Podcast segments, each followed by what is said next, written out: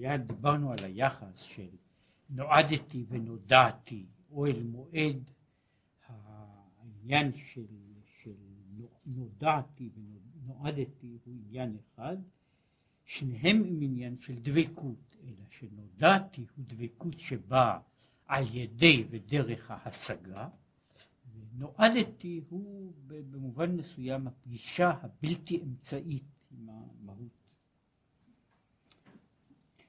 כמעט בשורה האחרונה.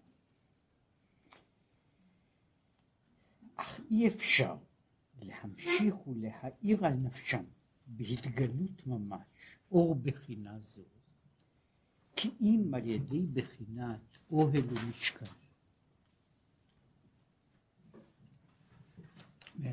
כדי להגיע קרוב יותר צריך להגיע, להיכנס אל האוהל. להיכנס אל האוהל, שם אפשר לבנות את הקשר אל הקדוש ברוך הוא.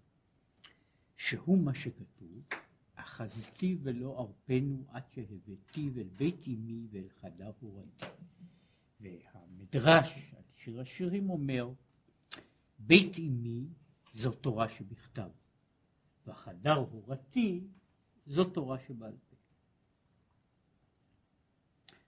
עכשיו הוא אומר כמו שהוולד ניתן בבטן אמו, כך הוא עניין רצון העליון המלובש בדיני התורה שבעל פה, איסור והיתר חייב וזכאי. עכשיו, לכאורה הוא קופץ פה, אבל למעשה הוא בא להסביר מה זה נקרא אה, חדר הורתי. והוא מדבר פה על הורתי במובן של הריון. חדר הורתי זו תורה שבעל פה, והוא אומר שתורה שבעל פה היא בבחינת הריון. מדוע? הוא אומר, כמו שהוולד נתון בתוך בטן אמו, כך הוא הרצון העליון המלובש בדיני התורה שבעל פה, שאף על פי שהם עוסקים באיסור היתר חייב וחייב זכאי וכולי, שבתוך זה נתון הרצון, זהו העניין הזה של ההיריון. זאת אומרת, בתוך חדר, חדר הורתי הזה, הוא מדבר דווקא על תורה שבעל פה, משום שבתורה שבעל פה, למרות, הוא מיד יגיע לזה, למרות שהוא, אה, היא עוסקת בדברים חומריים, מכל מקום בתוכה נמצא עניין של מהות עליונה. והגם שירדה תורה ונתלבשה בדברים גשמיים, ובסופו של דבר התורה שבעל פה רובה ככולה עוסקת בדברים גשמיים, כלומר היא עוסקת בדברים שהם uh, הנוס, האובייקטים שלה הם uh, נושאים חומריים, יותר, פחות, אבל הם בעיקר נושאים חומריים.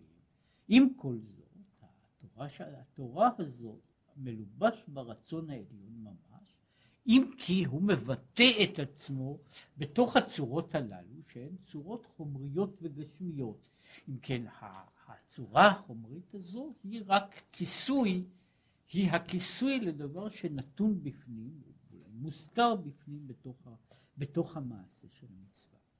ועל ידי זה גם האדם העוסק ממשיך ומאיר על נפשו אור הרצון העליון ממש, אשר לית מחשבה תפיסה בו. כלל, כמו שנתבהר במקום אחר. השאלה של הבעיה שהוא עוסק בה המון פעמים ביחס ללימוד התורה, היא בעצם השאלה של האובייקטים, הצורה החיצונית של התורה עוסקת בכל מיני דברים שהם יכולים להיות שימושיים אם אני משתמש בהם, כן? אבל בסופו של דבר היא עוסקת בדברים שהם רובם ככולם עניינים חומריים וגשמיים. עכשיו, מדוע העניין הזה יש לו איזה עניין של, של התעלות? לכן הוא אומר, מפני שהרצון העליון מתלבש בתוך התורה, ואף על פי שהרצון העליון איננו איננו מדבר בתורה בבחינת רצון העליון, והטעם, כמו שהוא הסביר כמה פעמים, הוא משום שמעבר לנקודה מסוימת אין לנו שום השגה. כדי שתהיה לנו תפיסה, אנחנו צריכים לקבל את הדברים בצורה כזו שאנחנו מסוגלים איכשהו לבלוע אותה, שאנחנו מסוגלים לבנות איתה, לבנות איתה קשר, מסוים, קשר מסוים. למעשה כל מה שנמצא, כלומר במובן, במובן אחד, המסתורין של התורה הוא בזה שהיא ניתנת בצורה שאנחנו מסוגלים לבוא אליה לקשר. עם זאת,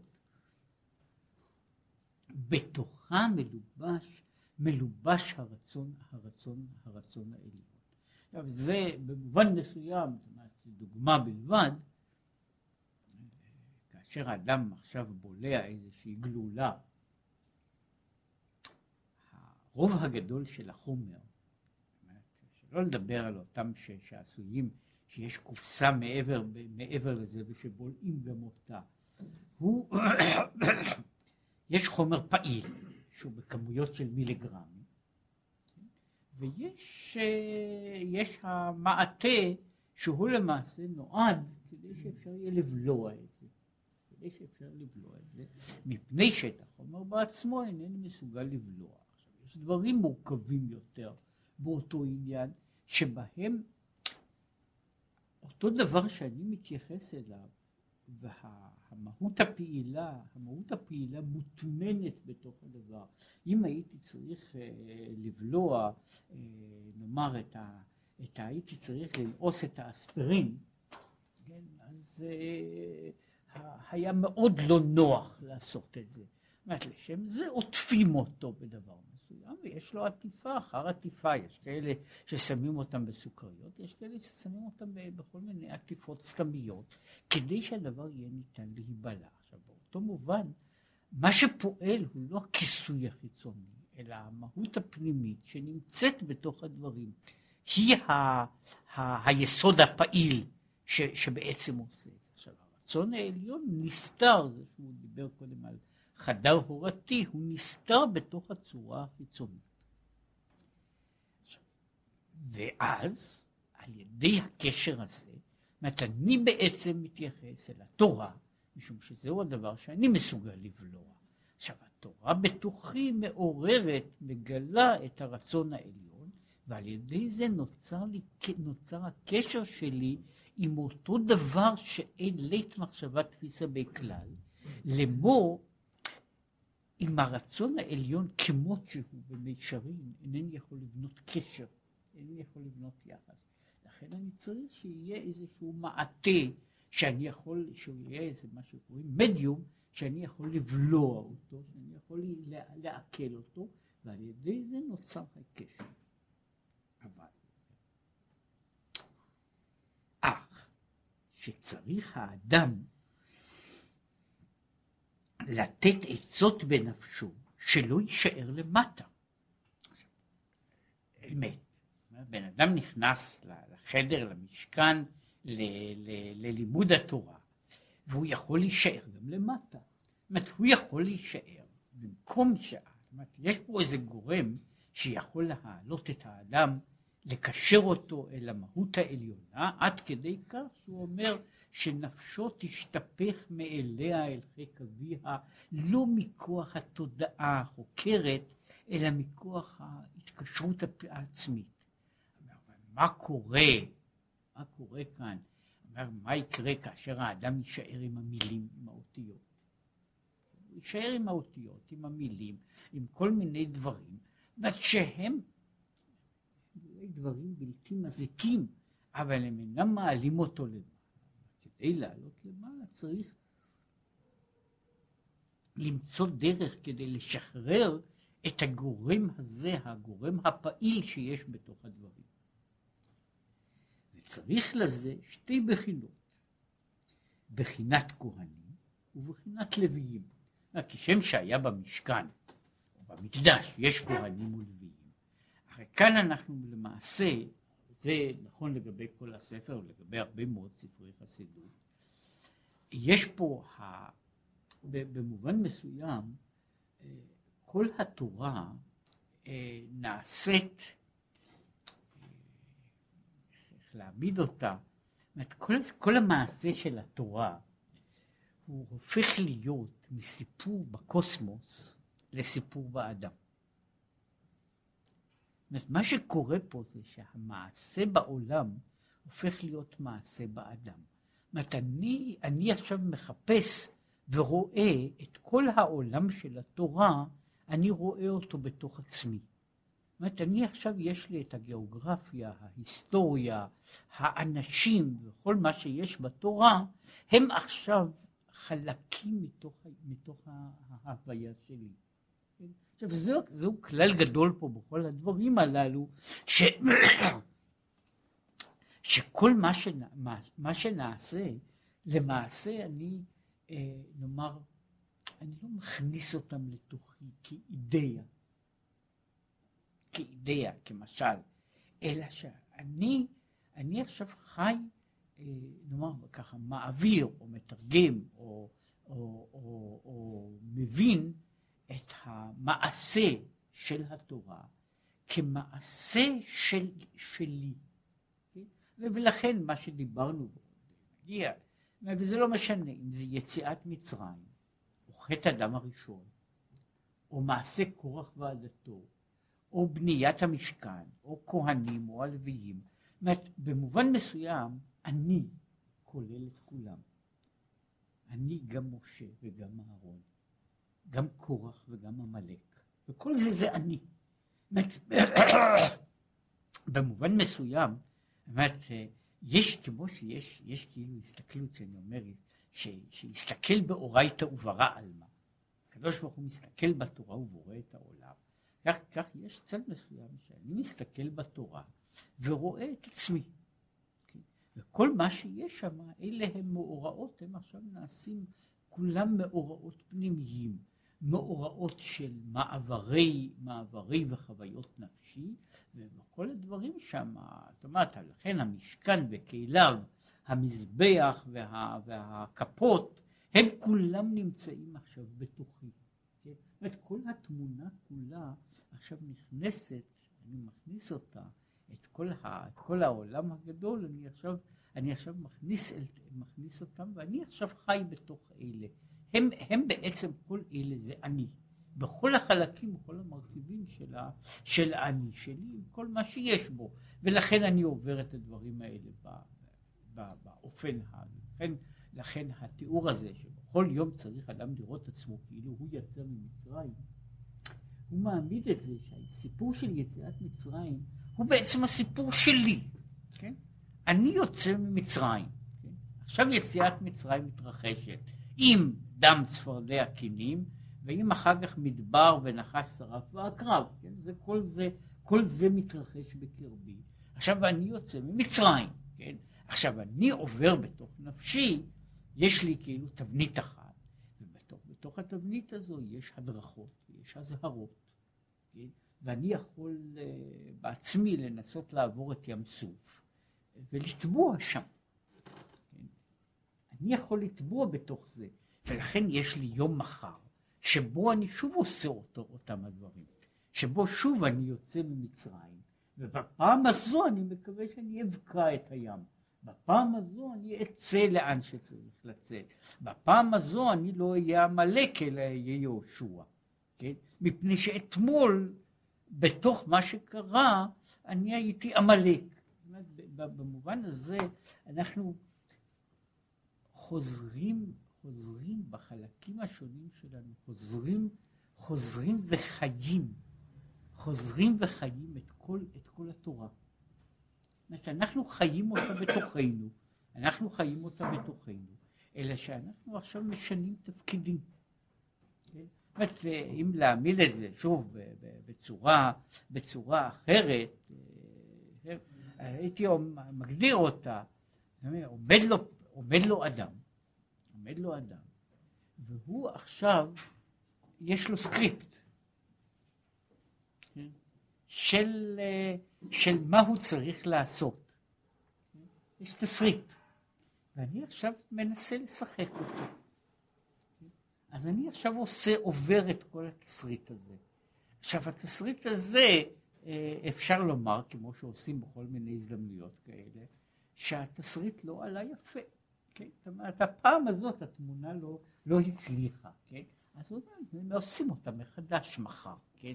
אבל כל זה, זה בעצם התסריט הזה של חיי שלי.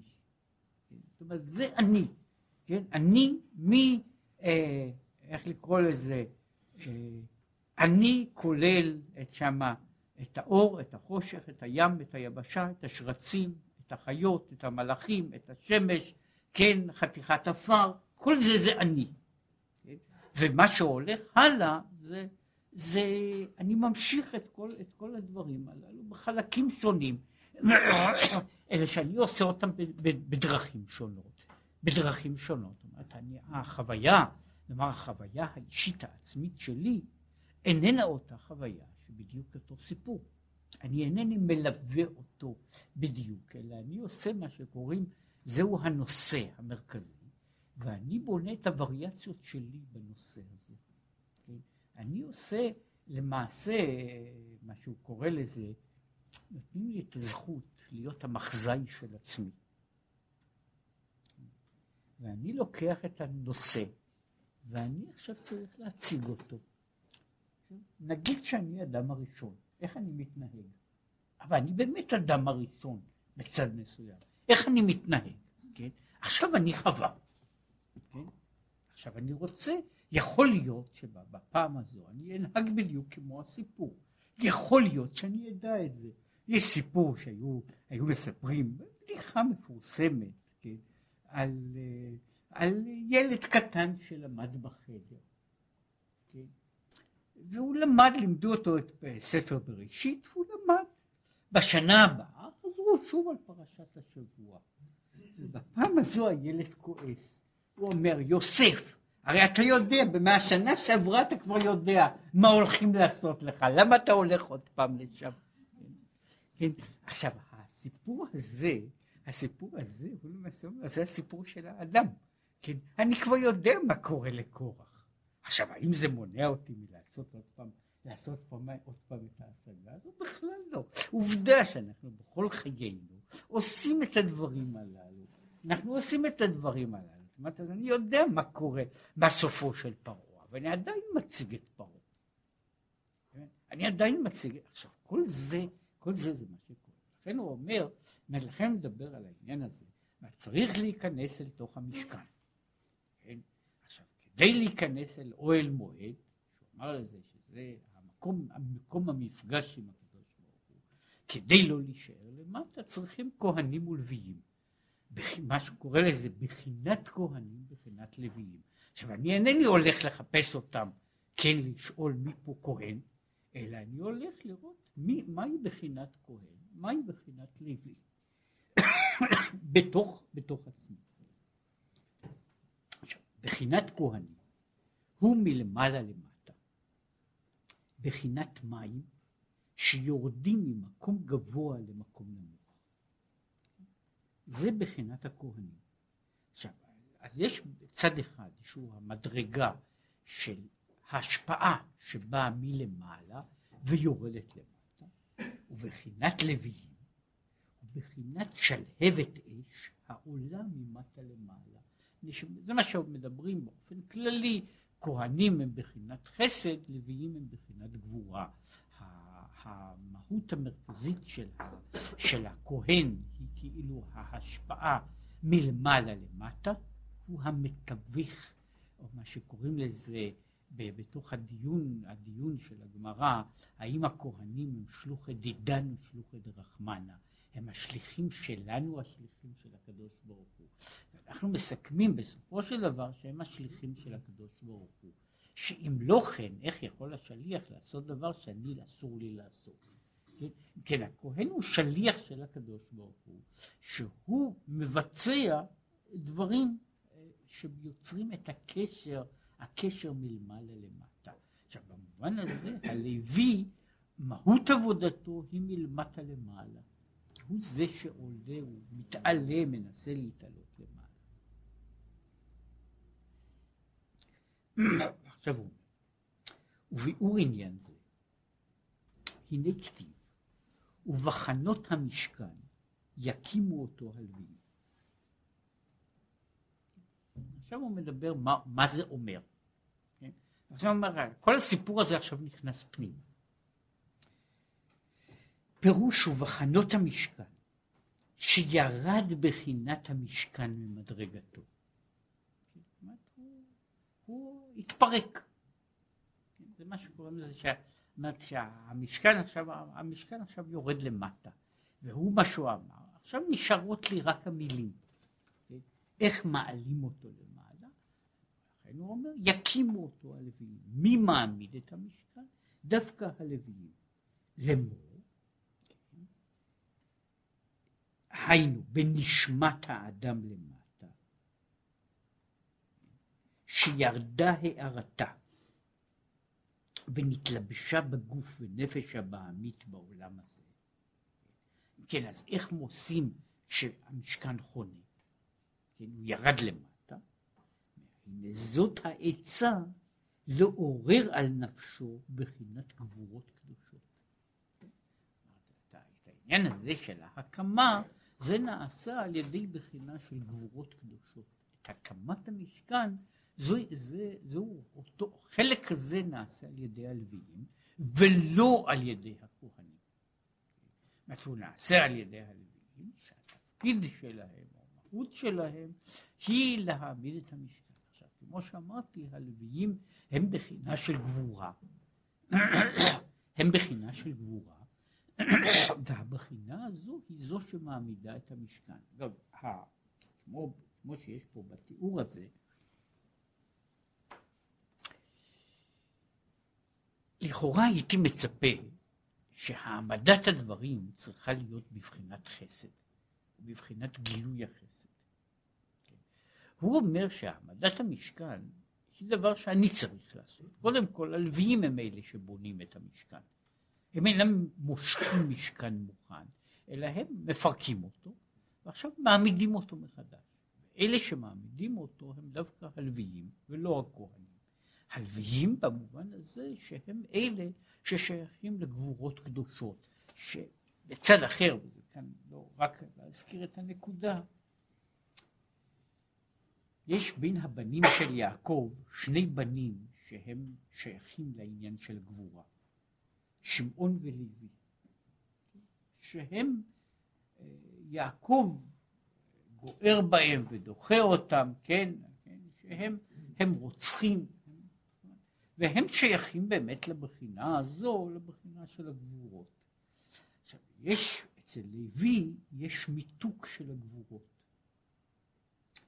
יש שינוי של הגבורות שהן משתנות והן כאילו במובן מסוים לוי ממשיך להיות מה שהוא היה תמיד, אלא שהוא עובר כמה שינויים, והשינויים האלה ממתקים את, ה, את החלק של הגבורה ועושים אותו, ובמובן מסוים חלק מהלוי הופך להיות לכהן. בסופו של דבר הכהן הוא לוי לשעבר, כן? הוא לוי שעבר שינוי, שינוי מהותי כלומר מיתוק, מיתוק גמור, כן?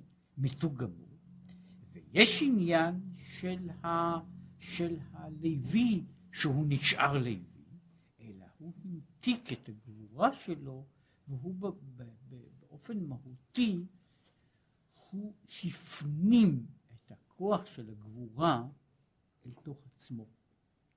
אני, אני רוצה להביא דוגמה לאותו דבר, שהוא קשור פה. איזה הוא גיבור. התיאור הרגיל היה זה שיכול לשבור יותר שיניים מאחרים. איזה הוא גיבור. כן? איזה הוא גיבור? שמשון. איזה הוא גיבור? הרקולס. איזה הוא גיבור. כן? אה, גיבור הוא זה ש... גיבור נאמר במובן מסוים גיבור הוא זה שמכה אחרים. עכשיו כשאנחנו אומרים שאיזה הוא גיבור הכובש את יצרו ביסודו של דבר אנחנו לא מתכוונים לשינוי או ללעוג על דבר, אלא להעמיד אותו זאת אומרת, הגיבור זה אומר לכבוש, אה, הפסוק שמשתמשים בו לעניין הזה, שטוב ערך אפיים מגיבור ומושל ברוחו מכובש עיר. יש איזשהו גיבור שהוא כבש עיר, שכבש כמה ערים, שכבש מדינה שלמה. יש גיבור יותר גדול, זה שכבש את עצמו. עכשיו מתברר שאת הכיבוש הזה היו כמה אנשים שיכלו לכבוש כמה מדינות, כן? אבל לא יכלו לכבוש את עצמם. את עצמו הוא לא יכול לכבוש. את הכיבוש הזה הוא לא יכול היה לעשות. מדוע? מפני שבמובן זה הוא לא היה מספיק גיבור. הוא לא היה מספיק גיבור, הוא היה גיבור, אה, איך לקרוא לזה, על כל מיני מסכנים, כן? אבל הוא לא היה גיבור לגבי עצמו, לגבי המהות הזו של כיבוש, אה, כיבוש כנראה המצודה אה, הכי בצורה בעולם. כן? ש, ש, עכשיו, לוי עובר את השינוי שהוא מפנים את, המ, את אותה מהות שהייתה קודם מהותו ככובש עיר, כן, מהותו, ובדיוק מה שקוראים לזה, האחים ש, שבאו לעיר שכם והרגו כל אחד ואחד שם, והוא מפנים את זה. עכשיו נאמר לוי מפעם לפעם, במובן אחד, וזה היסטורי, לוי, הלוויים נעשו שומרי המשכן. עדיין כאילו חיילים. הוא במקום אחד במדרש רבה הוא קורא להם פרטוריאני ואוגוסטיאני, כן? הם המשמר הפרטוריאני של בית המקדש. והם פה ושם עוד מופיעים. זאת אומרת, זה המשמר, זה המשמר הפרטי של הקדוש ברוך הוא, וזה היה חלק מהעבודה שלהם, גם בבית המקדש. אלא שבבית המקדש המשמר היה, שוב הוא נעשה הרבה פחות חומרי, כן? הוא נעשה משמר, אבל המשמר הזה נעשה בעיקר משמר של כבוד, כן? הוא לא נעשה משמר מפני שהוא צריך להחזיק נשק שלא יבואו לגנוב שם, אלא הוא נעשה משמר של כבוד. עכשיו, יש, יש שינויים אחרים שמפנימים יותר את הלוי, כן? הלוי, הלוי נשאר בבית המקדש בתור זה שהוא משורר, כן? הוא זה ששר. כן? המקהלה של המקדש מורכבת מלוויים. זהו התפקיד של, זהו התפקיד של הלוי. עכשיו יוצא ש, שאת ה, את מה שקוראים לזה, את הגבורה של הלוי, הוא עכשיו מעביר אותה לפסים שהם לגמרי לא חומריים, כן? הוא מעביר אותה לפסים אחרים, זאת אומרת, זה כאילו יוצא שלוקחים את הפרינציפ הזה בתוך המהות, והוא עובר שינוי, ומה שאמרתי, הוא עובר מיתוק, הוא עובר שינוי, והשינוי הזה הוא לא שינוי שהופך אותו מקצה לקצה, אלא השינוי הוא שינוי ש, שעושה את, ה, את הדברים הללו הרבה יותר דקים, הרבה יותר מעודנים. באמת, ולכן יש, רק להביא דוגמה, מסכת שבת, יש שם דיבור, דיון על, על מזלות. יש מזל לישראל או אין מזל לישראל, כן? כנראה שאין מזל לישראל, לפי מה שרואים, כן? זה המסקנה, כך אומר, זה, זה יכול להיות, שזה אולי הצרה שלנו, אחרי שהרמב"ם פסק שאין מזל לישראל, אז אין להם מזל, לא לפני ולא אחרי, גם לא עכשיו, כן? יכול להיות שאם היה פוסק שיש מזל, אז היו זמנים יותר שמחים, מכל מקום. זאת אז יש שם דיון, כשבן אדם נולד במזל מסוים, זה קובע את מהותו. אומר, בן אדם נולד במזל מאדים, והוא, זה מזל של רצח. עכשיו, מה הוא יהיה? מה יהיה האיש הזה? אז הוא יכול להיות רוצה, יכול להיות תליין, הוא יכול להיות גם שוחט, שהוא עדיין בתוך המקצוע. הוא יכול להיות מוהל, הוא יכול להיות רופא, שהוא עדיין בתוך המקצוע הזה, כן? אבל הוא יכול גם להיות דיין. עכשיו, מה שקורה פה זה שהאופי זאת אומרת, אותו אופי בעצם נשאר. מן האיש הזה שרוצח אנשים ברחוב, עד לפלוני שיושב על כיסא המשפט, והוא אישיות מעודנת שמעולם הוא לא ייגע בזבוב, כן? והוא עדיין אותו סוג של בן אדם. הוא עדיין אותו סוג של אדם, אף על פי שהוא הוא בעצמו בידיים שלו, הוא, לא, הוא מעולם לא ישחט תרנגול. כן? הוא התעלף לפני זה. כן? ויש אגב אנשים כן? שהם מאוד מאוד רגישים לדם.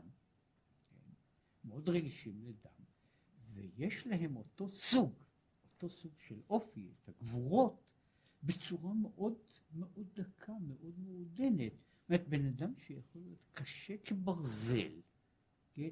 ויחד עם זאת, מבחינה, מבחינה של האידאות שלו, מבחינה של השליטה על דברים, ויחד עם זה הוא יכול להיות רגיש לכל דבר קטן.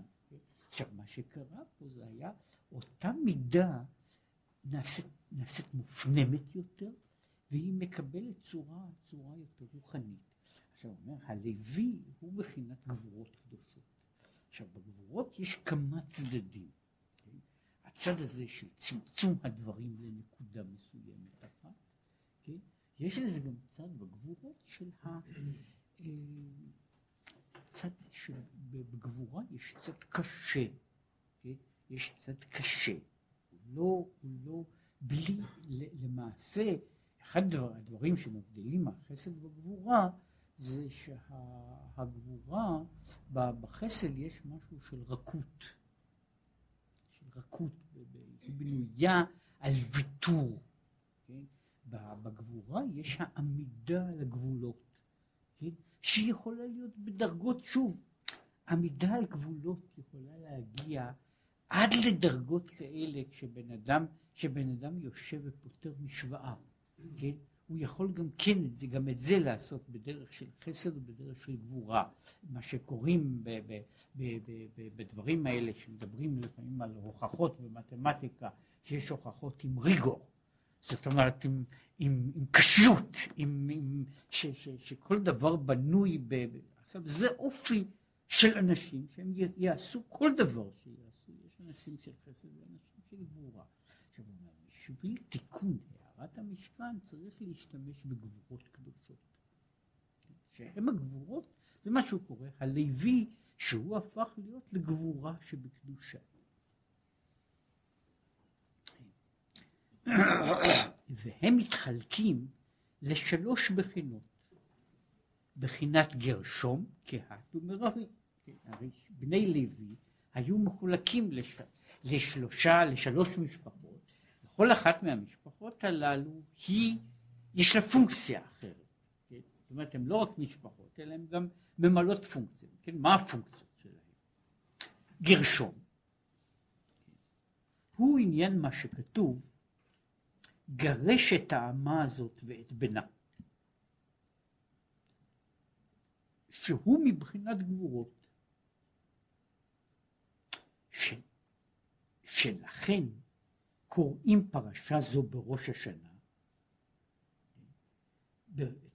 זה מה שזה הערת אגב, מדוע קוראים את הפרשה הזו בראש השנה, שהוא אז נותן לזה עוד צד אחד, שמפני שבראש השנה הוא יום הדין, הוא קשור לגבורות, לכן קוראים בראש השנה את הפרשה הזו שיש בה גם הצד הזה, גרש את האמה הזו ואת בנה. זאת אומרת, אז כאן זה העניין הזה, כשמאל דוחה. הוא מגרש את הרע מקרבו. עכשיו, איזה הוא גיבור? הכובש את יצרו.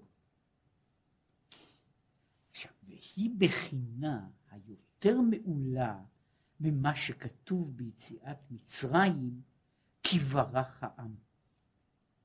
לפי שהיה עדיין הרע בתוקפו, כמו שנתבאר במקום אחר. הוא ככה, מדוע, מה ההבדל בין גרש את האמה הזאת לבין יציאת מצרים? אתה, בעצם בשני המקרים אני יוצר מרחק ביני לבין האויב. אלא שההבדל הוא הבדל פשוט. כשאני חלש, אני בורח. כשאני חזק, אני מגרש את השני. כן? עכשיו כאן האומר, המדרגה הזו, יש מדרגה שבן אדם נמנע מן הרע, ויש אופן הזה. מה עושים כשאני שקוע במצרים? ויש לזה תשובה, אני בורח. יש מצרים, מצרים נמצא שם, אני יכול, מדרגה, שאני מגיע לנקודה כזו, שאני מחליט, אינני רוצה יותר להיות עם מצרים, ולכן מה אני עושה? אני, אני יוצר מרחק בינינו ואני בורח. יש מדרגה שהוא קורא לזה שהיא מדרגה של, שהוא יכול לגרש את הרע, כן? שהוא יכול לא לברוח ממנו, אלא לגרש אותו. עכשיו, זה הבדל גדול מאוד, שהוא, שהוא נובע, יש לו מבחינה פרקטית, יש לו אה, כמות גדולה מאוד של, אה, של, של מסקנות והשלכות, כן? יש אה, אחד האופנים, מה עושה בן אדם שהוא עומד בפני בעיה? יש דרך שבן אדם בורח מן הפיתויים שלו. הוא בורח מן הפיתויים שלו. אני יודע שבמקום מסוים, או באופן מסוים, או בדרך מסוימת, נמצא שם איזה דבר שהוא, שהוא בשבילי מסוכן. כן? ולכן אני בורח. אני בורח ממנו ואני מנסה לבנות מרחק שהוא לא יהיה בחברתי. אומרת, ואני בורח ממנו ככל שאני יכול. ואז אני, אני לא רואה אותו, לא שומע אותו, אני מנסה לצאת ממנו. עכשיו, יש עניין של גרשון שאני מגרש אותו. זאת אומרת, אני יכול לעמוד נגדו, כן? ואני יכול לזרוק אותו החוצה. כן? יש...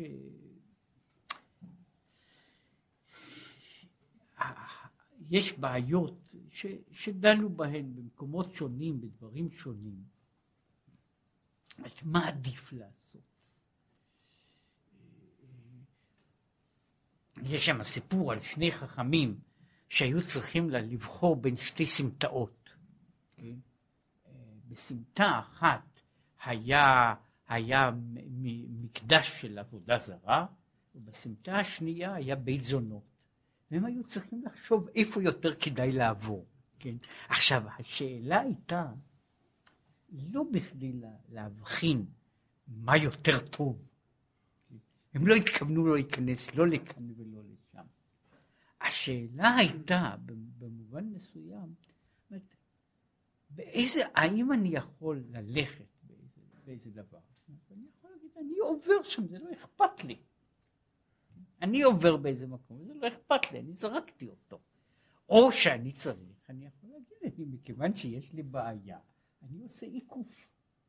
האם אני עובר במקום שבו זה נמצא, ואני זורק אותו, או שאני עוקף אותו כדי, כדי לא להגיע למגע ישיר אליו. עכשיו זוהי בעיה שיש לה, אה, נאמר, אה, אפשר היה להעריך בה מפני שהיא אה, חלק מהפרקטיקה של החיים בהמון המון המון מקרים, מה לעשות? זה אומר, כשיצאו ממצרים, הוא כותב בכמה מקומות, ברח העם. כן? מדוע ברחו? הוא, הוא גם מסביר במקום אחר, הוא אומר שזה בביאת המשיח, זה לא יהיה ככה, הוא אומר, כתוב שם, אה, אה, כי במנוסה לא תצאו. אבל זה בניגוד לעניין של כי ברח העם. זה פשוט. למה הם היו צריכים לברוח ממצרים? הם היו נשארים קצת, מצרים היה תופס אותם. כן? זאת אומרת, אז יש מצב שבו אני צריך לרוץ כמה שיותר מהר אומרת, אני כאילו רוצה להיגאל. אני רוצה להיגאל. יש מצבים, וזה נכון גם לגבי, לגבי חיי האדם בכל מיני מצבים, שיש מצב שבו בן אדם איננו יכול ללכת צעד אחרי צעד, משום שאם הוא ילך בצעדים איטיים, הוא שוב ייגרר אחורנית ויישאר במקום שהיה. ולכן מה שהוא צריך לעשות זה שהוא מגיע לאיזושהי החלטה צריך לארוז את החבילות, וכמו במצרים, לרוץ כמה שיותר מהר, כדי שהדבר לא יתפוס אותו. וזו באמת כל הזמן רץ. הוא רץ אחריו, ואני צריך לברוח ממנו כל הזמן, עד שאני שם ים ביני ובינו, כן? ולפני זה אני לא יכול להיות בטוח. עכשיו, יש, יש בעיה, והיא נכונה לגבי מעברים מכל מיני דברים. אה, יש, אה, נאמר, מדברים על אותם הת... תהליכים של גמילה, לא חשוב ממה, כל מיני אה, מנהגים והרגלים רעים. וזה ברור, רק אנשים חזקים, אנשים חזקים יכולים לעבור גמילה איטית. שזהו, למרות שזה היה תיאורטי, צריך להיות יותר קל. מתברר שאותם האנשים, כן, אה, אה, ש, שנאמר שבן אדם שמחליט להפסיק לעשן, ו, ורק מקטין את הכמות מפעם לפעם, מבחינה פיזיולוגית זה בוודאי יותר קל. מבחינה פסיכולוגית, בדרך כלל הוא ימשיך לעשן כמו שהוא עישן. כן? אחת הבעיות שיש בדיאטות זה שאי אפשר להפסיק לאכול. אם אפשר היה להפסיק לאכול במשך כמה חודשים, הדיאטה הייתה בוודאי, בן אדם היה עובר את העניין הזה. מכיוון שהוא צריך להמשיך לאכול, אז זאת בעיה שהוא כל פעם נגרר מחדש לאותו, לאותו מעגל, כן, שהוא הבעיה, לכן הוא אומר פה שיש העניין הזה של כי ברח העם.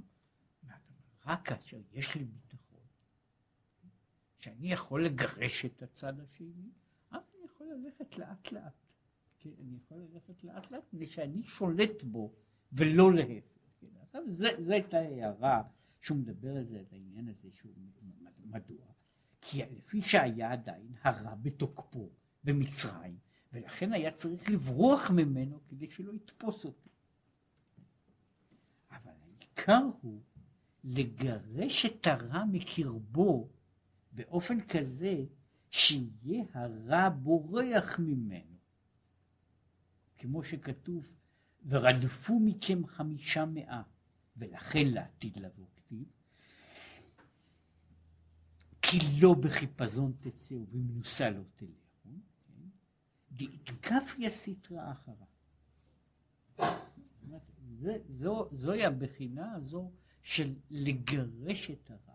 עכשיו הוא אומר, וזהו, וכאן יש וזהו, ותאמר שרה, שהיא בחינת ומידת מלכותו יתברך. ששרה, כל האימהות, הן בחינות שונות של אותה מידה בעולם עליון. כשם שהאבות הם נאמר, הם חסד גבורה תפארת, כך האימהות הן בחינות ומדרגות שונות של מלכות ובינה. אלא שהן בדרגות שונות של העניין, מה שקוראים לזה ה' תתאה וה' הילאה, מטרוניתא תתאה ומטרוניתא הילאה, ויש בזה כמה וכמה חילוקי מדרגות, ויש על זה אה, חלק ניכר ממה שיש בספרי קבלה, עוסק בבעיה הזו של, של שרה, אה, שרה, רבקה, רחל, לאה, ובמהויות של, ה, של, של, ה, של הקשרים וה, והבחינות בתוך זה, כמו שהוא עוסק בבחינות של, של מה שהוא קורא, כן, אה, אה, מצאו לזה ראשי תיבות לנשים של יעקב, בראשי תיבות ברזל, כן, זה נכון, כן, הנשים של יעקב. יש לו הרי ארבע נשים, כן? והן, אה, זה הראשי תיבות שלהן, וזה, וזהו חלק ששייך שוב לעניין, זה בחינת מלכות בבחינות שונות שלה. שרה, שהיא בחינת המלכות, ולכן היא נקראת ככה, שרה, השליטה, הרי זה בעצם הפירוש של השם. שרה פירושו, פירושו השולטת.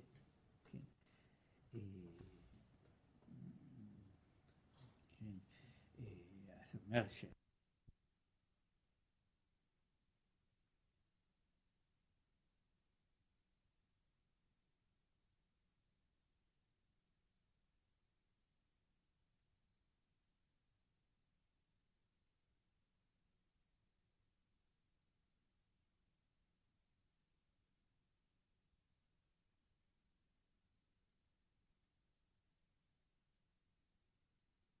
שורשם.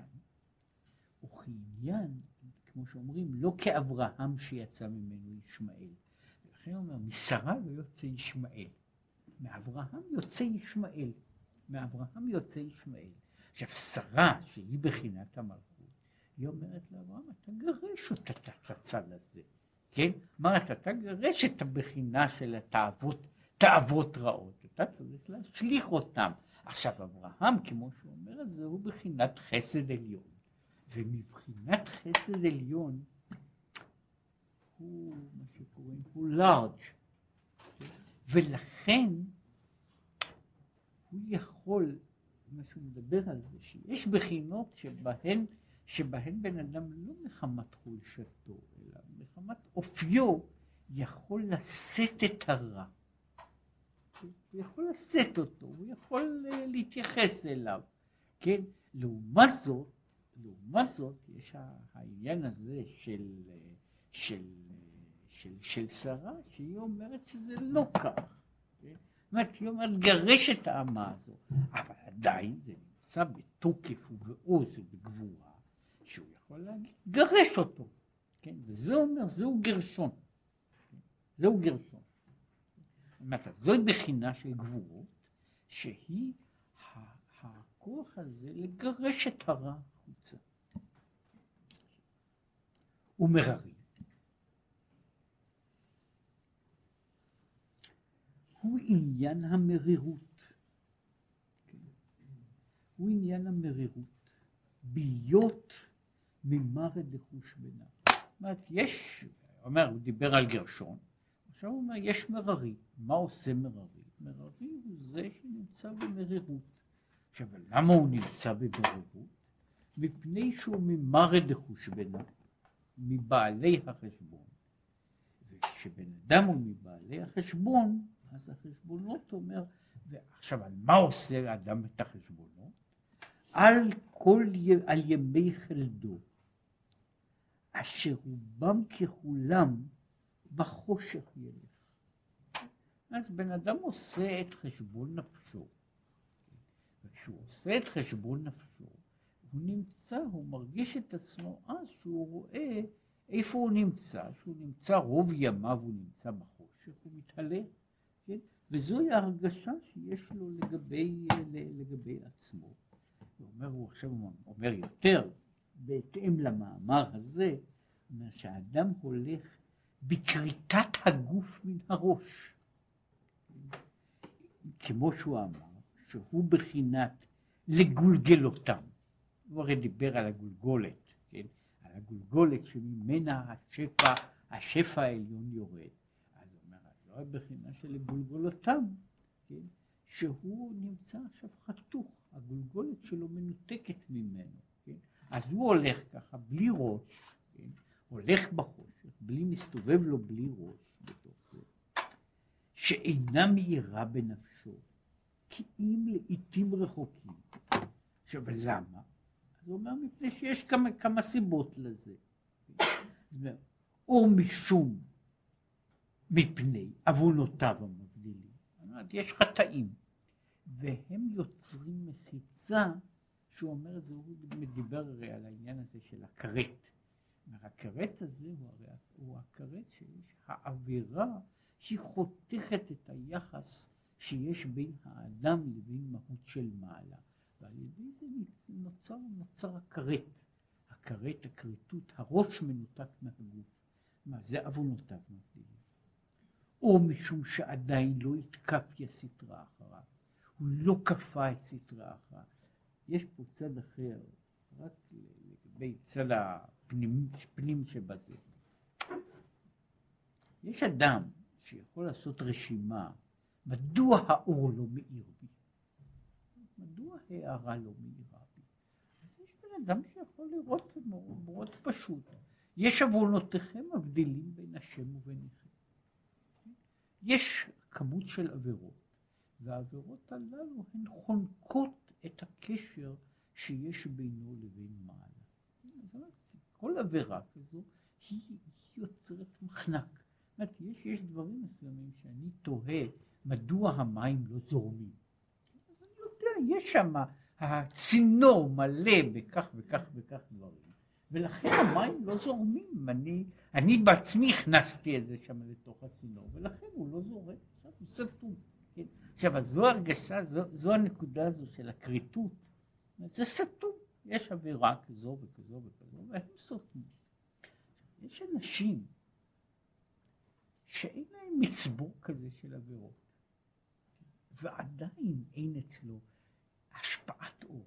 אז הוא אומר, זה מפני שעדיין לא יתקף לסטרה אחריו. יש מצב שאדם יכול להיות בלי עבירות, בלי עבירות, וזה,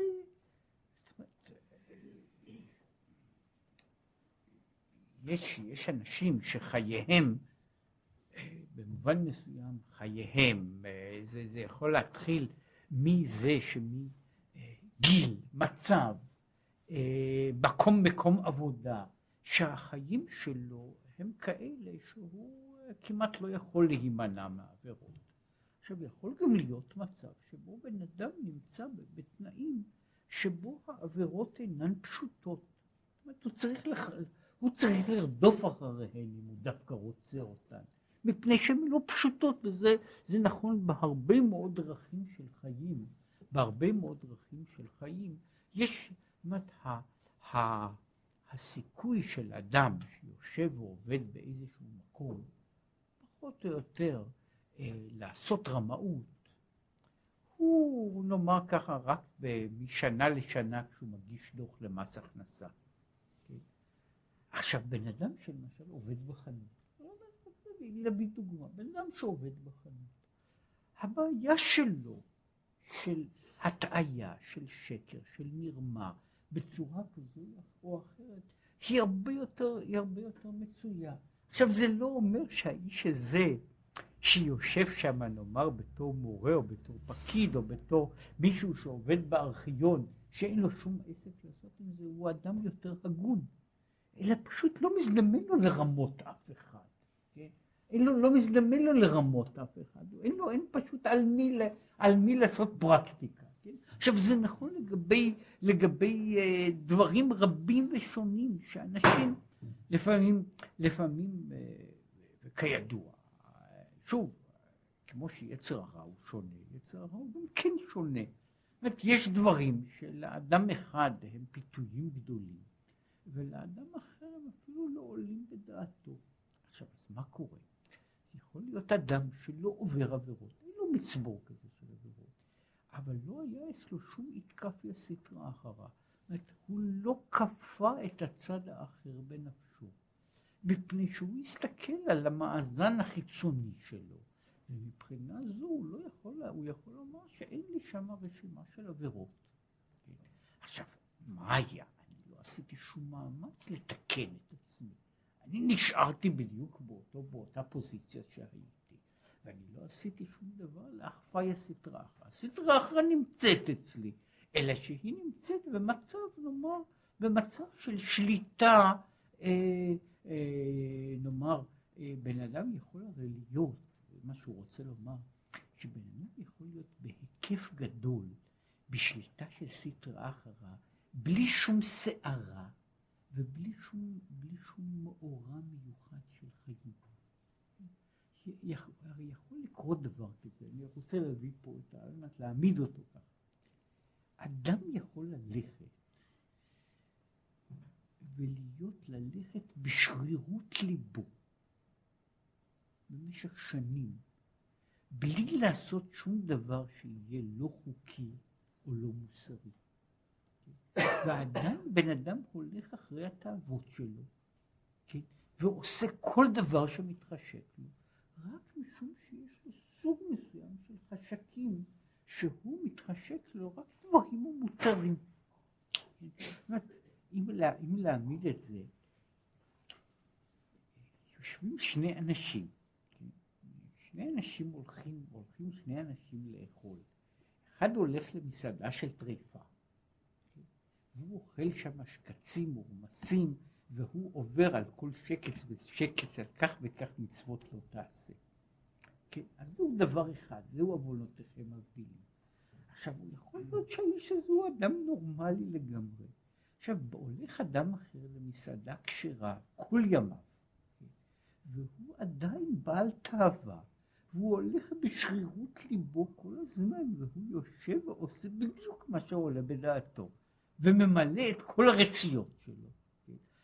האיש הזה כל הזמן נתון תחת הסטרה אחרה.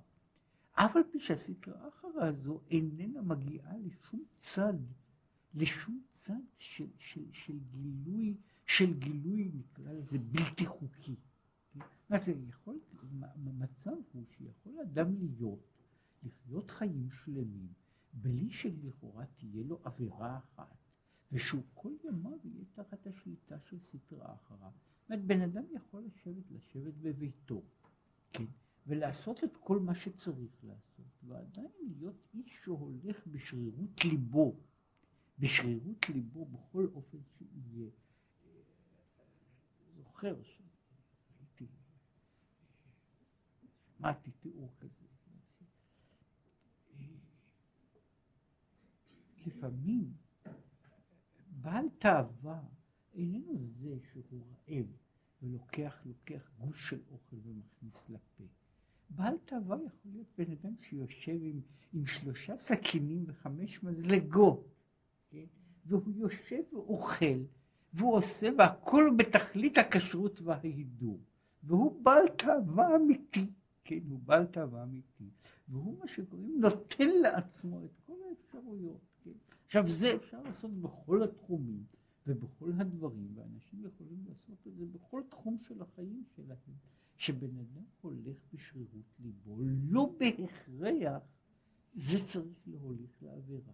זה פשוט תלוי בכמות הפיתויים שלו ובכמות האפשרויות שיש לו, לה, שיש לו לה, לעשות את הדברים. זאת אומרת, האיש הזה שאומרים שלא יבוזו לגנב כי יגנוב, למלא נפשו כי ירעב. אז יש בן אדם שיכול להיות שהוא גונב לחם מפני, ש... מפני שהוא הגיע למצוקה נוראה, והוא אדם הגון. עכשיו, יש בן אדם אחר שהוא בעל תאווה, ובן אדם בלי מעצורים, אלא תמיד יש לו כסף לקנות לחם. עכשיו, הוא לא, עכשיו, לאיש הזה אין עבירות, אבל הוא יכול להיות כל ימיו, כן? תחת שלטון הסטרה אחריו, והוא לא עשה שום דבר. כדי להחפה הסטרה אחת. במובן הזה, הוא, אצלו גם כן הצינורות סתומים. אף על פי שהם לא סתומים בעבירות, הם סתומים בסטרה אחריו. הוא כל כולו נמצא תחת הסטרה אחריו. אין לו שום צד, יכול להיות שאין אצל בן אדם שום צד של קדושה, כולל גם במה שהוא הולך, הוא הולך לבית הכנסת, שהוא ככה התרגל, וזה נעים לו, כן? זה נעים לו, והוא עושה שאר דברים. מפני שזה נוח לו לעשות אותם. מכיר גם בריות כאלה, שהן עושות כל מיני מצוות, מפני שזה חלק ממה שקוראים לזה, מסוג מסוים של חיים נוחים. והאיש הזה נמצא בתוך, בתוך העניין שהוא מעולם לא ויתר לשם מצווה, לשם שמיים, על שום תאווה מן התאוות שלו. הוא מעולם לא נתן שום דבר בעצם בעד זה שהוא, שהוא מה שקוראים עבדה לחוץ שבריחו. הוא מעולם לא שילם על זה, הוא תמיד הוא חי בתחום מסוים, זהו סוג אחד. או משום שהלביש נפשו בלבושים צועים, מהבל ורעות רוח, מדברים בטלים, ומחשבות אדם ובתחבולותיו בענייני עולם הזה. וכיסופים בטלים דילי. עכשיו, יש, יש גם דבר, ועכשיו הוא מדבר, בן אדם חי, שוב, זו, זו דוגמה אחרת, בן אדם חי, והוא חי כל ימיו, מה שקוראים לזה, בחיי העולם הזה. כן? בחיי העולם הזה. והוא חי בזה, הוא נושם בזה, והוא, והוא יונק מזה, ואלה החלומות שלו, ואלה הם הדמיונות שלו, ואלה הם הדברים שהוא, שהוא חושב, והוא נמצא כל הזמן בתוך, בתוך זה. עכשיו, זהו, כל אלה הם מעצורים שגורמים לבן אדם, וכאן אין סטרה אחריו, כן? הוא צריך, הוא צריך כך וכך לעשות, כן? יש, יש אה, אה, מין מאמר, אינני יודע מי, מי אמרו ראשונה, כן?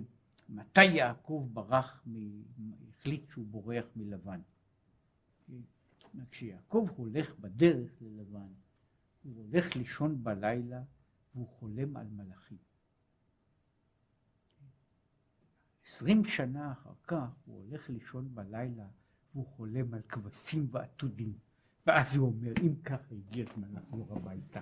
כן? זאת אומרת, אם אני כבר מתחיל לחלום על, לחלום על אלה, זה הגיע הזמן לחזור הביתה. עכשיו, יש לי, אז לכן הוא אומר, מה שמדבר פה על העולם הזה, הוא אומר, יש בן אדם שחולם על מלאכים.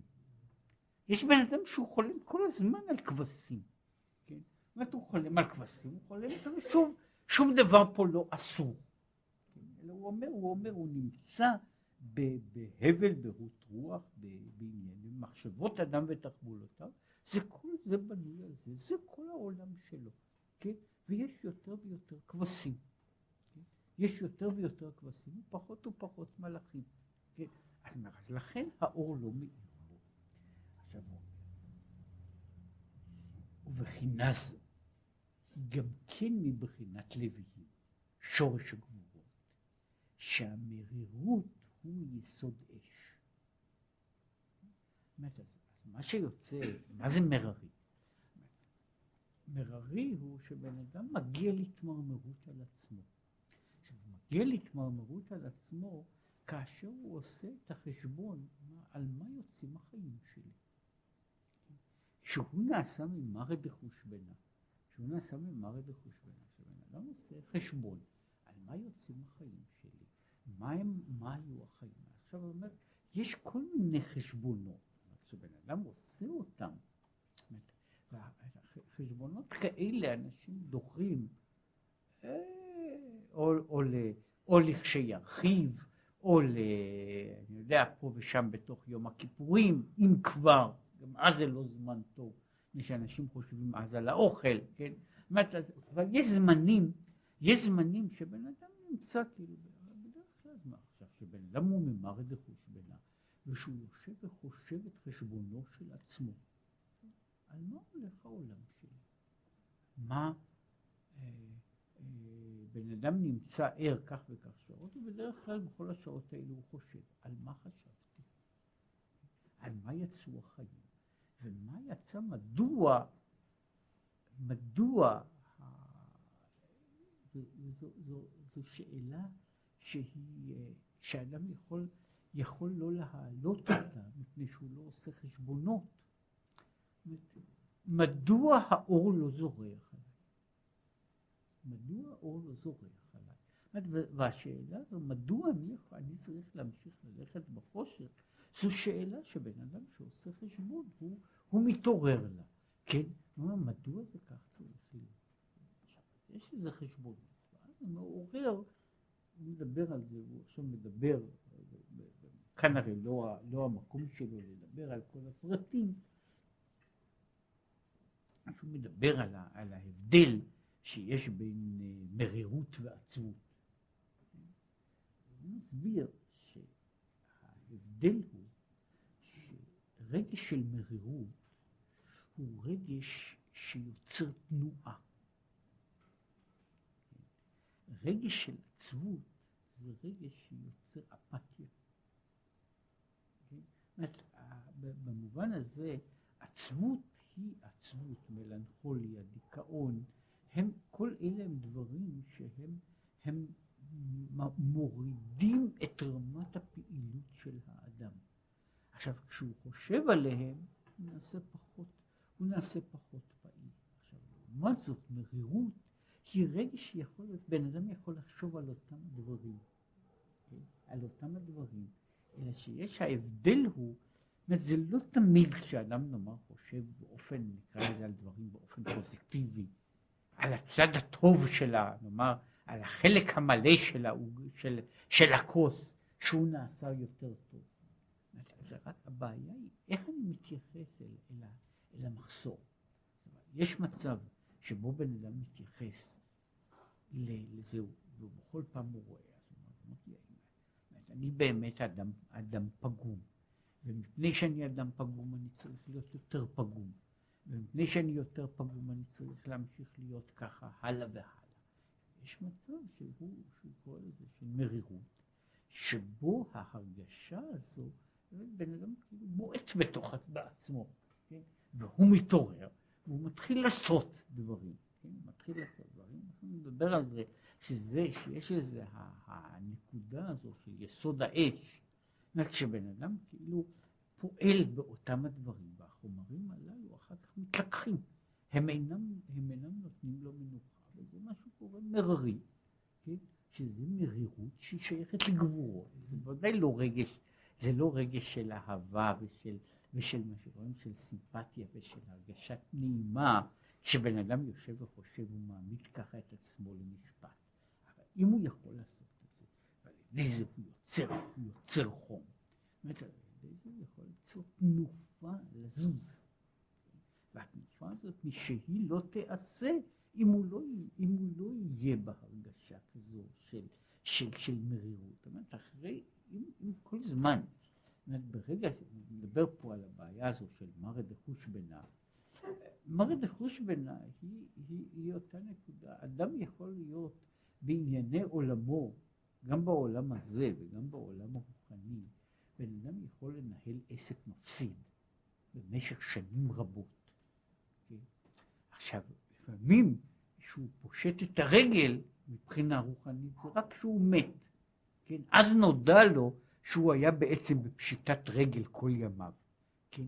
עכשיו, יש, יש אבל דבר כזה שמישהו נמצא, עכשיו, אמר את זה חושבנה, שבן אדם עושה חשבון, בזמן שהוא עדיין חי, והחשבון הזה מעורר אותו לאיזו תגובה, כן?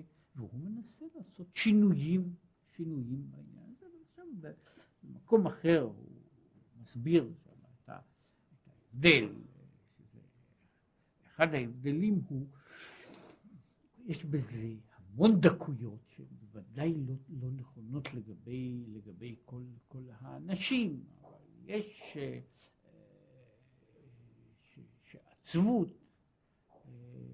קשורה בצורה פרדוקסלית עם, עם אה, סוג מסוים של הרגשה של גאווה. והיא, היא ב, ב, ב, אולי בנקודה, אולי המבנה הבסיסי שיוצר עצבות, זה, זה לא מגיע לי. זה לא מגיע לי. שהוא הצד האחר של מגיע לי. כן? וברגע שהאדם יוצא מהתחום הזה של מגיע לי, כן? זאת והבעיה הזו, מה שמגיע לי, ולכן גם מה שלא מגיע לי, הוא לא, הוא לא, הוא לא רלוונטי בשבילו, יש אז אפשרות שהמרירות שלו תהפוך להיות לכוח פועל. וברגע שבן אדם מרגיש, טוב, עשו לי עוול ואני מסכן, באמת אפשר להיות, בן אדם נעשה מסכן, ויש לו הנאה מסוימת מזה שהוא מסכן, והוא נשאר בתוך מסכנות. עכשיו נדבר על העניין הזה דווקא על גבורות, בחינת הגבורות, שהיא דווקא הצד הזה של המעורר. כן. ועל ידי זה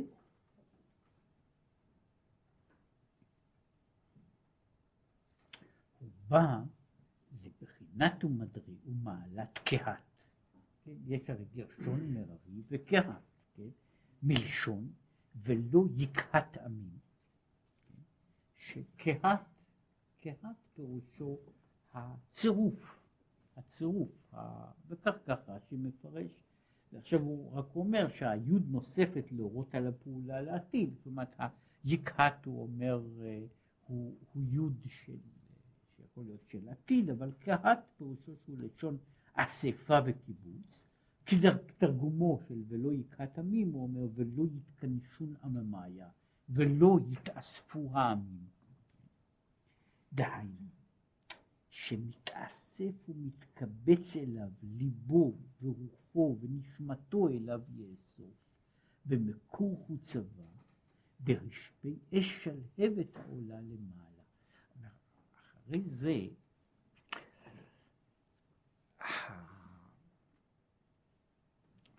הפעולה שהוא קורא לה, שהיא באה, והיא גם כן פעולה של, של מה שקוראים לזה, שהוא קורא לזה שהיא בחינה של גבורות.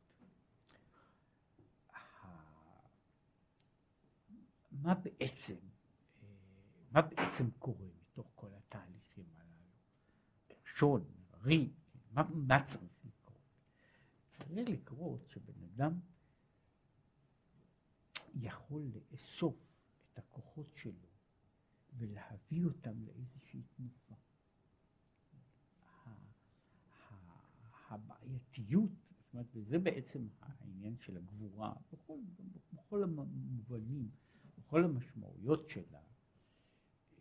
אומרת, בתמצית העניין של גבורה הוא עניין של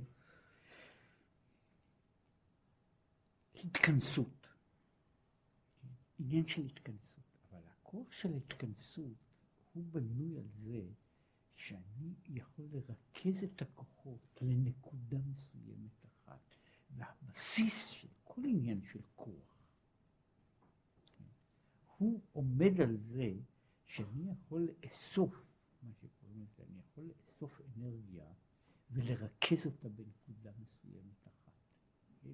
ההבדל, כל מה שקורה, מפעולות מכניות עד לדברים אחרים, כן? בכל מקום שיש בעניין הזה של גבורה, הוא למעשה הניסיון לרכז, לרכז אנרגיה למוקד אחד, לאסוף אותה ולרכז אותה לנקודה אחת. כן? עכשיו זה נכון, זאת זה נכון ממכשירים, מכשירים שצריכים לעשות עבודה, שכל, כמעט כל מכשיר בנוי צורות שונות ורבות של, של ריכוז של הכל, הכוח שישנו בתוך נקודה מסוימת אחת. זאת אומרת, העובדה ש, ש, שאני יכול אה, לחתוך דברים במסור, כן, או שאני יכול לעשות דברים אחרים באותה, באותו, ואינני יכול לעשות אותו ביד, העובדה שאני יכול לחתוך דברים בסכין ואינני יכול לחתוך אותם ביד, הוא, הוא משום שבה אני מרכז את העוצמה, את האנרגיה שיש לי ביד לפס צר מאוד שבו האנרגיה הזו פועלת. היא פועלת ככה בדברים אחרים. זה נכון, אה, זה נכון בזמן שאנשים לומדים קראטה, ושהם לומדים בדיוק אותם הדברים. כן? כן? לא, אולי לא תמיד מדברים איתם על העניין הזה, על בחינת קהת, אבל זה, זה בערך, בערך עושים אותו דבר. זה נכון, אה, זה נכון גם ב, ב, בכל המובנים האחרים של, של, ה, של הגיבור, זה למעשה שהוא יוצר מהדיפוזיה של דברים, הוא לומד, לומד לרכז את הדברים בנקודה מסוימת אחת. אה, זה ודאי לא הנושא, אבל ש, שמישהו למשל קורא אה, ניתוחים של, של אה, הקרבות של גיבורי המלחמה הגדולים, כן, הם עומדים אחד פעם אחרי פעם על הניסיון הזה, איך אפשר לרכז עוצמה גדולה במקום, במקום מצומצם יחסית ולהפעיל בו כוח גדול בבת אחת, כן? וזה, אה, שוב, ב- בלשון אחרת לגמרי, כן? בוודאי שבבתי הספר הצבאיים לא, לא מדברים שוב בסגנון הזה, אבל בתמצית זה כל מה שמנסים לעשות בכל, בכל, זאת אומרת, בכל האופנים של הגבורה, הגבורה נובעת מזה אומרת, הגבורה שפירושה ההתכנסות, כאילו ההתאפקות, כאילו, שהיא למעשה צריכה לשחרר עוצמה בנקודה מסוימת אחת, שזה נכון, סיפרו את זה בעל שפת אמת, שהוא נסע, נסע, ב, נסע, עלה על הרכבת לנסוע, חסידים ליוו אותו, ואחד מהם אמר שהוא צריך לתת דמי פרידה. כן? הוא יודע, אדם נושא הוא צריך לתת מתנה קטנה. אז הוא ככה מסתכל, אומר, אתם יודעים למה יש לקטר כל כך הרבה כוח? מפני שהוא מחזיק בפנים בבטן את הקיטור ולא מוציא את הכל בבת אחת. זה בעצם העניין של איך הקטר עובד, כן? הקטר עובד על זה שהוא שהוא יכול לכלוא את הקיפטור בתוכו, לכן הוא חזק. כן? הדבר הזה, שנאמר, הסיר שרותח על האש, הוא איננו יכול לכלוא את זה, איננו יוצר כל כך הרבה כוח. באמת זה לומדים. בכל סיר לחץ לומדים גם כן את, ה, את, ה, את התורה הזו שוב באופן אחר, כן? ש, שכל כולה בנויה זה מה שהוא דיבר, מה שהוא אומר פה, הוא אומר שהוא אוסף, שהוא אוסף שמתאסף ומתקבץ אליו, ליבו ורוחו, ונשמתו אליו יאסוף, במקור חוצבה, ברשפי אש שלהבת העולה למעלה. כן?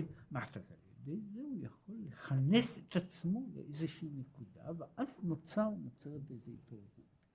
עכשיו הוא אומר, אגב, הוא אומר, אומר, אומר ככה, ומה, ש, ומה שלא נקרא, מה שלא נאמר בפירוש לשון אסיפה, למה נאמר יקהת עמים ולא אספת עמים? אז אומר, כי דכתיב בהתאסף ראשי עם. יש לנו בהתאסף ראשי עם, מדוע עמים? שם נאמר יחד שבטי ישראל, שקיבוצם נקרא אסיפה. אבל להיקבץ בחינת שאר עמים להתאסף למקורם, נאמר יקהת, שהוא מלשון, זה משמעות אחרת של יקהת, מלשון קיוה, הוא עניין חריפות וחמיצות. כן, זה, זה המשמעות של קיוה בארמית, כן? אה, יש, אה, זאת אומרת, זה, זה, זה דבר שיש לו איזשהו, אה, נאמר, חריפות בתוכו. זה, עכשיו, בניגוד זה, כמו דרך משל, העושה מטעמים מדברים חריפים וחמוצים. עכשיו, הוא מדבר פה על, על העניין הזה, שאומר שזה עניין של, כשאני עושה, מה שהוא קורא לזה יקהת עמים. ובהתאסף יחד שבטי ישראל.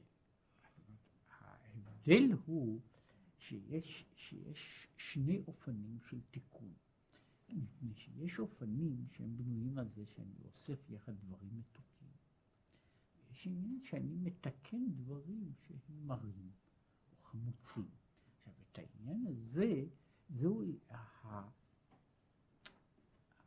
במקום אחר הוא מדבר על זה, שיש שאומר שהקדוש ברוך הוא במובן מסוים שהשכינה אומרת עשה לי מטעמים.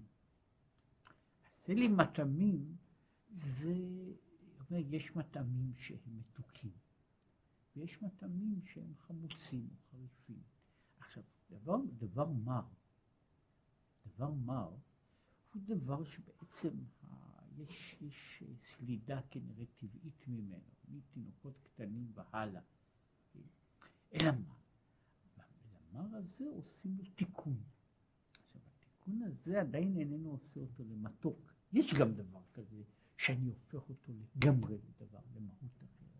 ויש דבר שאני מתקן אותו, אני מתקן אותו שהמרירות שלו תהיה מרירות שהיא תהיה, נאמר ככה, זה שהוא דבר נעשה מטעם, אבל הוא עדיין איננו נעשה מתוק. וזהו כך הוא בעניין, תתהפיכו מרירה למתקה. לכן נקראת בחינה זו קהת, והיא גם כן עבודת הלוויים, מבחינת גבורות, שמרירו הוא שהתהפכה למתקה וחשוכה לנהורה. עכשיו, זה מה שהוא קורא לזה, זהו סוג של תיקון, שבו הרע מתקן מתוך עצמו. אני מתקן את הדברים לא על ידי הערה, כן? אני מתקן אותם על ידי לחץ. אני מתקן אותם על ידי זה שאני אני כאילו כובש אותם. כן? ועל ידי זה אני עושה להם סוג מסוים של תיקון. אגב, יש אה, אה, אחד התיקונים, שהוא, אה, שהיה פעם תיקון, ועל זה אגב גם מדברים על, על, על העניין הזה. אחד התיקונים, שהם גם כן תיקוני אוכל, זה, זה מדובר בהרבה מקומות התיקון של זיתים. חלק מהתיקון שלו הוא, אני לוקח זית שהוא מר. מישהו טעם פעם זית כמות שהוא, ככה, בהחלט מר ולא סימפטי. קודם כל מכים אותו. קודם כל מכים אותו, ושוברים אותו, ועל ידי זה הוא מתמתק. כן, אבל הוא לא מתמתק, הוא לא נעשה כמו סוכריה. כן? אבל הוא מתמתק באופן הזה שעכשיו הוא נעשה דבר שאפשר לאכול אותו. עכשיו העניין הזה של המיתוק, זה, זה מיתוק שבא, לכאורה, אני, יש מיתוק כאילו אני בא ומוסיף סוכר. יש מיתוק כזה שאני לא מוסיף לו סוכר, אני שם עליו, יש דברים, אני מדבר על זה במקום אחר באותו מאמר, על המלח. יש דברים שאני ממתק אותם על ידי זה שאני שם עליהם מלח. ועל ידי המלח הוא נעשה יותר מתוק. יש הרבה מאוד דברים, ויש שורה ארוכה של דברים, שהם מתמתקים על ידי אש. כמות עצומה של, של מאכלים שמתמתקים על ידי אש. ויש כאלה ש, שהם אה, כמות אה, הגונה של דברים שהם, שאם לא שמים אותם באש, הם לא רק שהם מרים, אלא הם גם רעילים. הם רעילים. כן? יש משפחות שלמות, אה, למעשה חלק גדול ממה שקוראים לזה, כל המשפחה של הסולנים, הם עם בעיות כאלה, יש להם חומרים, חומרים רעילים בפנים, כן? והם, והם מתמתקים פשוט, אני שם אותו באש, כן? ואחרי זמן מסוים הוא מתמתק דווקא בתוך האש.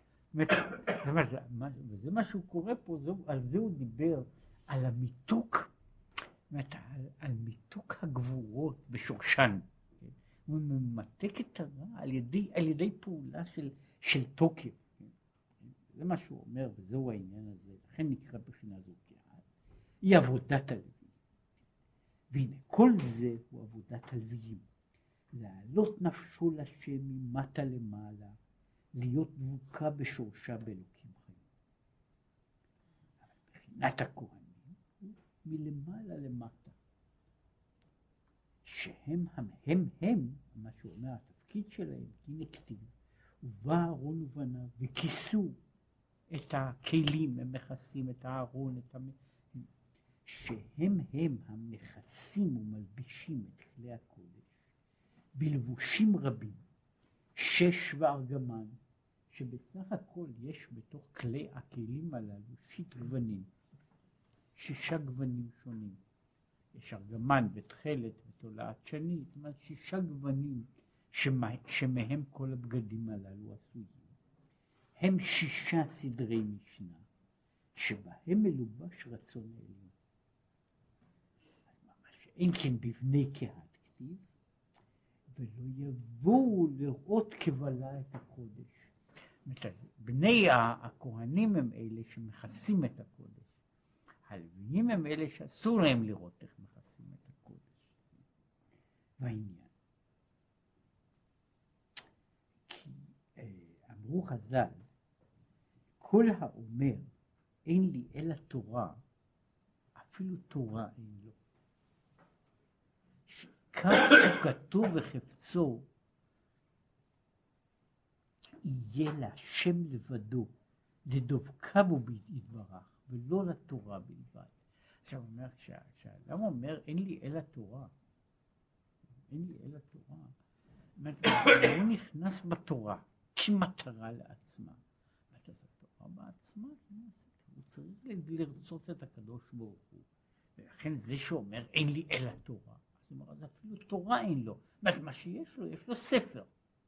שהוא במקרה ספר כזה וכזה. וכמו שכתוב,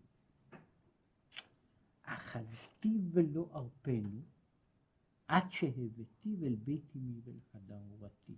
הוא עכשיו אומר את זה ככה, אחזתיו דווקא, אלא שהבאתי אל בית אמי, ועל ידי בחינת אהרון הכהן, המביא הרצון העליון אל בחינת בית אמי. אז הוא אומר ככה, אבל יכול להיות שהוא יעשה, הוא יקיים אל בית אמי זו תורה שבכתב, אל חדר הורתי זו תורה שבעל פה, אבל הוא יפסיק, הוא ישכח את החזיתי ולא ארפני. כן? זה מה שיכול לקרות, זאת אומרת, הוא, הוא מוליך איתו, זאת אומרת, הכלה רוצה להביא, להביא, להביא את החתן אל הבית פנימה, כן? והיא כל כך ממהרת אל הבית, שהיא שכחה את החתן בחוץ, כן? הרי זה מה שהוא אומר, שהוא אומר שאחזתי ולא ארפנו, הוא החלק הזה שאומר, את ה... צריך כל הזמן לזכור את מה, את מה אתה לוקח, שלבוא אל בית אמי ואל חדר הורתי, זאת לא המטרה. המטרה היא לא להיות בחדר הזה, כן? המטרה היא אומר, אני רוצה, זה, זה, זה הצירוף של החזה, ולכן אומר, אחזתי ולא ארפנו, זהו חלק מה, מהעניין שהוא אומר. העבודה, היחס בין הכהן והלוי, הוא היחסים הללו. ועיין בזוהר, בעניין הזה, כמו שכתוב בתורה כמה פעמים, וידבר השם אל משה ואל אהרון, שדבר השם נמשך לישראל על ידי בחינת משה ובחינת אהרון. שזה בצד מסוים זה גם כן לוי וכהן. לוי וכהן, שהוא דיבר עליהם קודם, וזהו עניין עוטה אור כסלמה. כן? עכשיו, זהו, מה ככה, פה מגיע אל היחס הכפול הזה של, של הכיסוי שהוא גילוי, כן? שהוא לובש לבוש שהוא לבוש של אור. שהלבוש הזה הוא לבוש של אורה. עכשיו, כדי לעשות שהלבוש הזה יהיה לבוש של אור, אז הוא אומר, הוא צריך קודם את עבודת הלוויים. את עבודת הלוויים, ועבודת הלוויים היא זו שמה עושה שה, שהכניסה אל המשכן פנימה לא תהיה כניסה לחדר. שלא תהיה כניסה לחדר, אלא שתהיה מלווה בהתעוררות הזו, וזה מה שהוא קרא לזה, בתוך כל המאמר הקטן הזה אומר, איך אפשר לשאת את ראש בני ישראל לגולגלותם. זאת איך אפשר לנס, להרים את האנשים לדרגה גבוהה יותר. איך אפשר להרים את מה שהוא קורא לזה, את ההכרה, את הראש, לבחינת הגולגולת שהיא ההשפעה שהלא מודעת, הלא מושגת, הלא מובנת, איך אפשר להעלות את הדברים האלה ולא לכרות לא לכרות את ראשו, אלא להעלות את עצמו למדרגה הזאת, זה מה שהוא דיבר, איך בונים, זה היה אה, תיאור קטן אחר, איך בונים את המקדש, איך בונים את המשכן, כן, ומה היה מה שהוא דיבר על עבודת הכהנים והלווים.